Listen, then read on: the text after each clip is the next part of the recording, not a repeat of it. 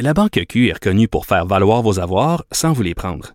Mais quand vous pensez à votre premier compte bancaire, tu sais, dans le temps à l'école, vous faisiez vos dépôts avec vos cents dans la petite enveloppe. C'était bien beau. Mais avec le temps, à ce compte-là vous a coûté des milliers de dollars en frais puis vous ne faites pas une cent d'intérêt. Avec la Banque Q, vous obtenez des intérêts élevés et aucun frais sur vos services bancaires courants. Autrement dit, ça fait pas mal plus de cents dans votre enveloppe, ça. Banque Q. Faites valoir vos avoirs. Visitez banqueq.ca pour en savoir plus. Pendant que votre attention est centrée sur vos urgences du matin, vos réunions d'affaires du midi, votre retour à la maison ou votre emploi du soir, celle de Desjardins Entreprises est centrée sur plus de 400 000 entreprises à toute heure du jour. Grâce à notre connaissance des secteurs d'activité et à notre accompagnement spécialisé, nous aidons les entrepreneurs à relever chaque défi pour qu'ils puissent rester centrés sur ce qui compte, le développement de leur entreprise. Cube Radio. Les rencontres de l'air. Chaque heure, une nouvelle rencontre. Les rencontres de l'air. À la fin de chaque rencontre, soyez assurés que le vainqueur, ce sera vous. Cube Radio. Une radio pas comme les autres. Chronique juridique avec Nada Boumefta, avocate en droit criminel et protection de la jeunesse. Bonjour Nada. Bonjour, messieurs. Alors, une compensation financière, s'il vous plaît, pour une élève intimidée à l'école. On n'a pas eu énormément de cas en droit là, de ça. C'est une première, d'abord, qu'on impute la responsabilité à la commission scolaire, à l'établissement scolaire, qui n'a pas agi, selon le tribunal, avec tout ce qu'ils avaient déjà en place comme système, finalement, pour aider les jeunes qui vivent l'intimidation entre les quatre murs de l'école. Il faut comprendre qu'un jeune, lorsqu'il est amené à l'école, il est sous la responsabilité de cette école-là. On s'entend que sa sécurité, sa santé et son développement deviennent temporairement sous l'effigie de cet établissement-là. Et dans ce dossier-là, on se posait la question s'il y avait un lien, effectivement, entre le fait que cette jeune fille-là se faisait intimider, l'inaction de l'école et son transfert d'école. Parce qu'il faut comprendre que dans cette affaire-là, la première solution que l'école avait offerte aux parents, c'était de changer d'école. Alors, clairement, la Cour s'est posée des questions en se demandant s'il y avait déjà des protocoles sur place pour aider des jeunes qui subissent malheureusement ce type d'intimidation-là. Et on le connaît, on le sait en plus que jamais aujourd'hui, tant via les réseaux sociaux qu'en personne, qu'il y ait adéquatement des filets autour des enfants pour les protéger, s'assurer qu'il y ait des suivis ou accès, par exemple, à des services psychologiques. Et rien de ça n'a été fait. On a même ressorti devant les tribunaux les documents officiels de l'école. Et de là, on a pu faire le lien entre donc l'offre d'abord de fuir essentiellement sans agir autrement, de changer d'école, puis le fait qu'ils n'ont pas agi pour aider cette jeune fille-là qui malheureusement a dû changer d'école à plusieurs reprises et qui probablement en subit encore des séquelles. C'est sa mère qui a fait la demande devant les tribunaux et sort aujourd'hui avec également une indemnité de 24 900 $. Il reste que c'est une... Pour toutes les écoles, ça amène un nouveau regard quand même sur leurs responsabilités, parce que les causes en responsabilité civile, oui, dédommagent une personne, puis corrigent une situation précise et personnelle, mais il y a aussi dans ces causes-là, comment dire, un message à la société sur les responsabilités, puis sur la façon de traiter des dossiers du genre. C'est clair, et plus spécifiquement quant aux mineurs, quant à la responsabilité, comme je disais un peu plus tôt, de s'assurer que les trois volets que je qualifie de trois volets importants qui couvrent l'essentiel, donc la sécurité, le développement et la santé d'un enfant, tout ça englobe évidemment son éducation. Et donc de voir un jeune qui ne veut pas avoir accès à l'éducation parce qu'il commence à manquer des cours, parce qu'il a peur d'aller à l'école, subit de la pression et de l'intimidation à l'école, ben on comprend que oui, ces établissements-là sont responsables d'agir. Ils doivent, lorsqu'ils savent et qu'on dénonce ce type de situation-là, à tout le moins appliquer certains protocoles. Et c'est ce que la Cour souligne, surtout qu'il y a plusieurs programmes, on en parle de plus en plus, l'intimidation. Donc clairement, c'était pas une solution à une seule voie d'abord, mais la responsabilité, comme tu le mentionnes, Mario, oui, est sur les épaules là, des établissements scolaires. Et comme je le disais, normalement, cette responsabilité-là est sur les parents, sous le Code civil et la loi sur la protection de la jeunesse. Mais quand on confie notre enfant... Et il y a un article également là-dessus sur le code. Toutes nos responsabilités sont confiées à la personne à qui on confie notre enfant. Et c'est ce qu'on comprend au niveau de la responsabilité. La question devant le tribunal, c'est de connaître le lien entre cette responsabilité-là et les conséquences que cette jeune-là subit. Et la Cour a conclu partiellement qu'elles étaient liées à tout cela en demandant un dédommagement qui a été payé à la jeune fille. Nada, un complotiste très connu dans le milieu des complotistes, là, pas du grand public, mais assez populaire dans ces groupes assez extrêmes, s'est livré à la police après avoir promis de péter des gueules, pour utiliser son expression. Oui, alors un militant qui a compris assez rapidement qu'il avait un mandat d'arrestation qui avait été émis contre lui pour avoir proféré des menaces dans des vidéos qui avaient été diffusées sur les réseaux sociaux. On comprend que cet individu-là n'avait pas seulement fait ça et probablement commis d'autres infractions. Très certainement doit être sous enquête, mais pour le moment accusé en lien avec cette vidéo-là très précise.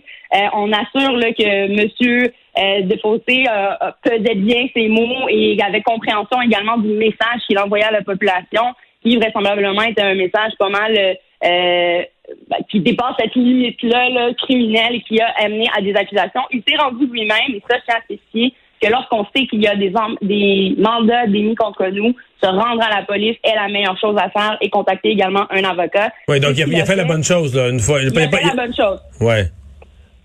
Oui, c'est ça. Ne jamais, je vous le dis, ne jamais fuir la justice.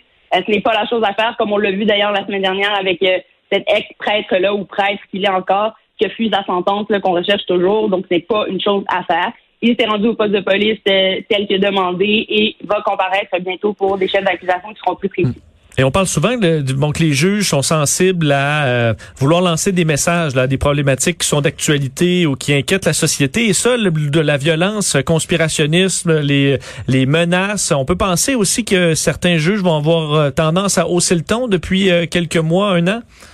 Oui, surtout quand on parle également d'individus qui auraient agi, et cet individu agi en fait physiquement, entre autres en bloquant le tunnel Vigipolite-La Fontaine. Donc, il a passé non seulement des paroles à l'acte, mais justement fait partie de ces groupes-là et fera probablement face à des accusations donc de complot et de méfaits. Et la Cour, oui, va tenir compte évidemment de l'impact que cela a eu la journée, par exemple, où le tunnel a été bloqué, l'impact de ces messages sur les réseaux sociaux, la portée qu'il peut avoir, mais surtout ce risque-là de pouvoir faire éclater un mouvement violent. Très certainement, les tribunaux sont sensibles à ça, mais rappelons que leur rôle est de s'assurer qu'il y a une preuve hors de tout doute raisonnable sur chaque élément de preuve. Donc, c'est pas parce que là, il a été accusé que nécessairement certains chefs seront retenus. À voir. Il semble être rendu à la police, être collaboratif.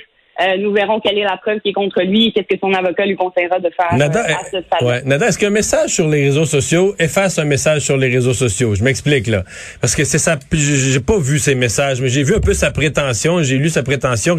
Il dit qu'il est revenu qu'un autre message après celui-là, il s'était rendu compte, là, que péter la gueule. Puis là, il dit, ben voyons, je ferai pas ça, je suis pas fou à ce point-là, donc, il a fait un message après pour dire que son message précédent, c'était une façon de parler, mais que c'était pas prêt à prendre au sens propre. Bon, est-ce que tu peux, donc tu t'en rends compte, est-ce qu'un message sur les réseaux sociaux peut effacer la gravité d'un message de menace, par exemple? Bien, évidemment, ça va dépendre. Et moi, comme procureur, je le verrai en termes d'impact, là. Qu'est-ce que ce message-là a donné? Est-ce qu'il existe encore? Est-ce que plusieurs personnes l'ont partagé, vu, etc.? Est-ce que ça rentre dans le cadre de l'accusation pour laquelle je l'accuse devant les tribunaux? Si oui ou non, en fonction de ça, ça va avoir un impact. Mais en tant qu'avocat de la défense, il est certain que si le client a tout de suite admis, effacé, par exemple, avec une rapidité éclair, dans les 30... En passant, on peut le savoir. Hein, quand on demande à des techniciens informatiques, on est en mesure de savoir à quel moment certains messages ont été retirés. J'ai déjà fait des demandes d'expertise de ce genre-là. Donc, voyez-vous à quel point ça peut être précis et voir justement est-ce que la personne était vraiment sincère, est-ce qu'elle a compris que ce qu'elle a écrit n'avait pas de sens et revenait là-dessus. Est-ce que c'est une possible défense à voir ou sinon sur sentence? Si tous les éléments là sont démontrés de la part du DPCP, on en vient à une déclaration de culpabilité, mais sur sentence, très certainement que ça va devenir un élément qui pourra être plaidé. Mais attention, hein, je dis souvent ça, là, quelqu'un qui essaie de préparer ses coups d'avance, là, un peu comme un meurtrier qui tente de bien connaître le droit pour bien tuer quelqu'un, là, c'est jamais non plus la bonne façon de faire. Alors évidemment, je n'encourage pas ce type de message, peu importe le camp qu'on représente, que ce soit via les réseaux sociaux ou en personne, aux gens autour de nous. Mais je pense que c'est, je suppose qu'il y a aussi une question de fréquence, c'est-à-dire que si c'est le premier message de menace que tu fais de ta vie, un soir que tu as pété les plombs, puis tu l'effaces ou tu fais des contre-messages dans les minutes suivantes, peut-être différent de si tu as fait des messages de menace à tous les 3 jours depuis 6 mois, là. Il est clair que la fréquence peut être quelque chose qui peut être retenu, mais je tiens à rappeler aux gens qu'une seule fois peut être suffisante pour être accusé au criminel et se voir malheureusement faire face à des conséquences comme une sentence. Alors oui, la fréquence pourrait à ce moment-là peut-être même devenir du harcèlement, donc plus de chefs d'accusation qui pourraient être ajoutés contre la personne. Alors très certainement, chaque cas, c'est un cas d'espèce en fonction de ce qui est dit, qui est visé et qu'est-ce que le message apporte avec la fréquence, est-ce qu'on en est à d'autres chefs, comme l'on l'a vu pour qui de ce complotiste-là, des chefs de méfaits complot risqueraient de s'ajouter. Et là, on pourrait voir s'il y a une fréquence accrue de ce type de message-là à des situations de même d'harcèlement. Mais là, il faut cibler une personne en particulier pour pouvoir accuser ce type d'accusation-là. Les policiers de Truro, une ville en Nouvelle-Écosse, qui vont désormais porter des caméras corporelles. J'ai l'impression que c'est une discussion qu'il va y avoir dans tous les corps de police là, d'ici quelques années. Ben en fait, Montréal l'avait annoncé. On verra, c'est sûr, avec les élections qu'on vit en ce moment dans la ville. Est-ce que ce sera fait? Est-ce qu'il y aura un go pour le budget? Parce qu'on comprend que la question économique faisait partie des arguments qui ont pesé dans la balance. Mais ce qu'on apprend des policiers autour de nous, en tout cas, qui vont l'appliquer, c'est que la qualité de l'image est très bonne, la qualité du son également l'est, et que c'est à la demande des agents de ce corps policier-là qu'ils ont eu et exigé finalement des caméras corporelles. Pour eux, ils se sentent plus en sécurité, sentent que le citoyen également est plus calme lors des interactions, sachant qu'on est filmé, mais il y a toujours des pour et des contre à toute solution, et ça, je tiens à le mentionner. La caméra portative, oui, peut être une solution, mais n'est pas l'unique solution à la réduction, par exemple, de cas de profilage racial ou de cas d'harcèlement policier, comme on l'a vu récemment cet hiver, qui a même mené à des accusations fausses portées contre M. Camara. Donc, la caméra n'aurait pas plus aidé dans ce type de circonstances-là, puisqu'elle est une caméra portative avant.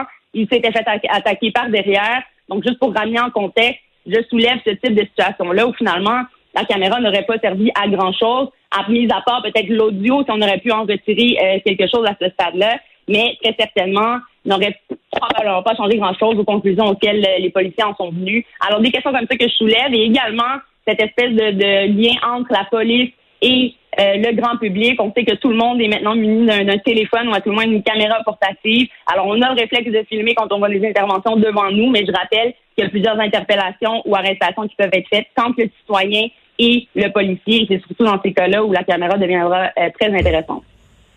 On termine avec un dossier de violence conjugale très sérieux puisqu'il amène un homme qui a fait vivre l'enfer à sa conjointe en prison pour plusieurs années.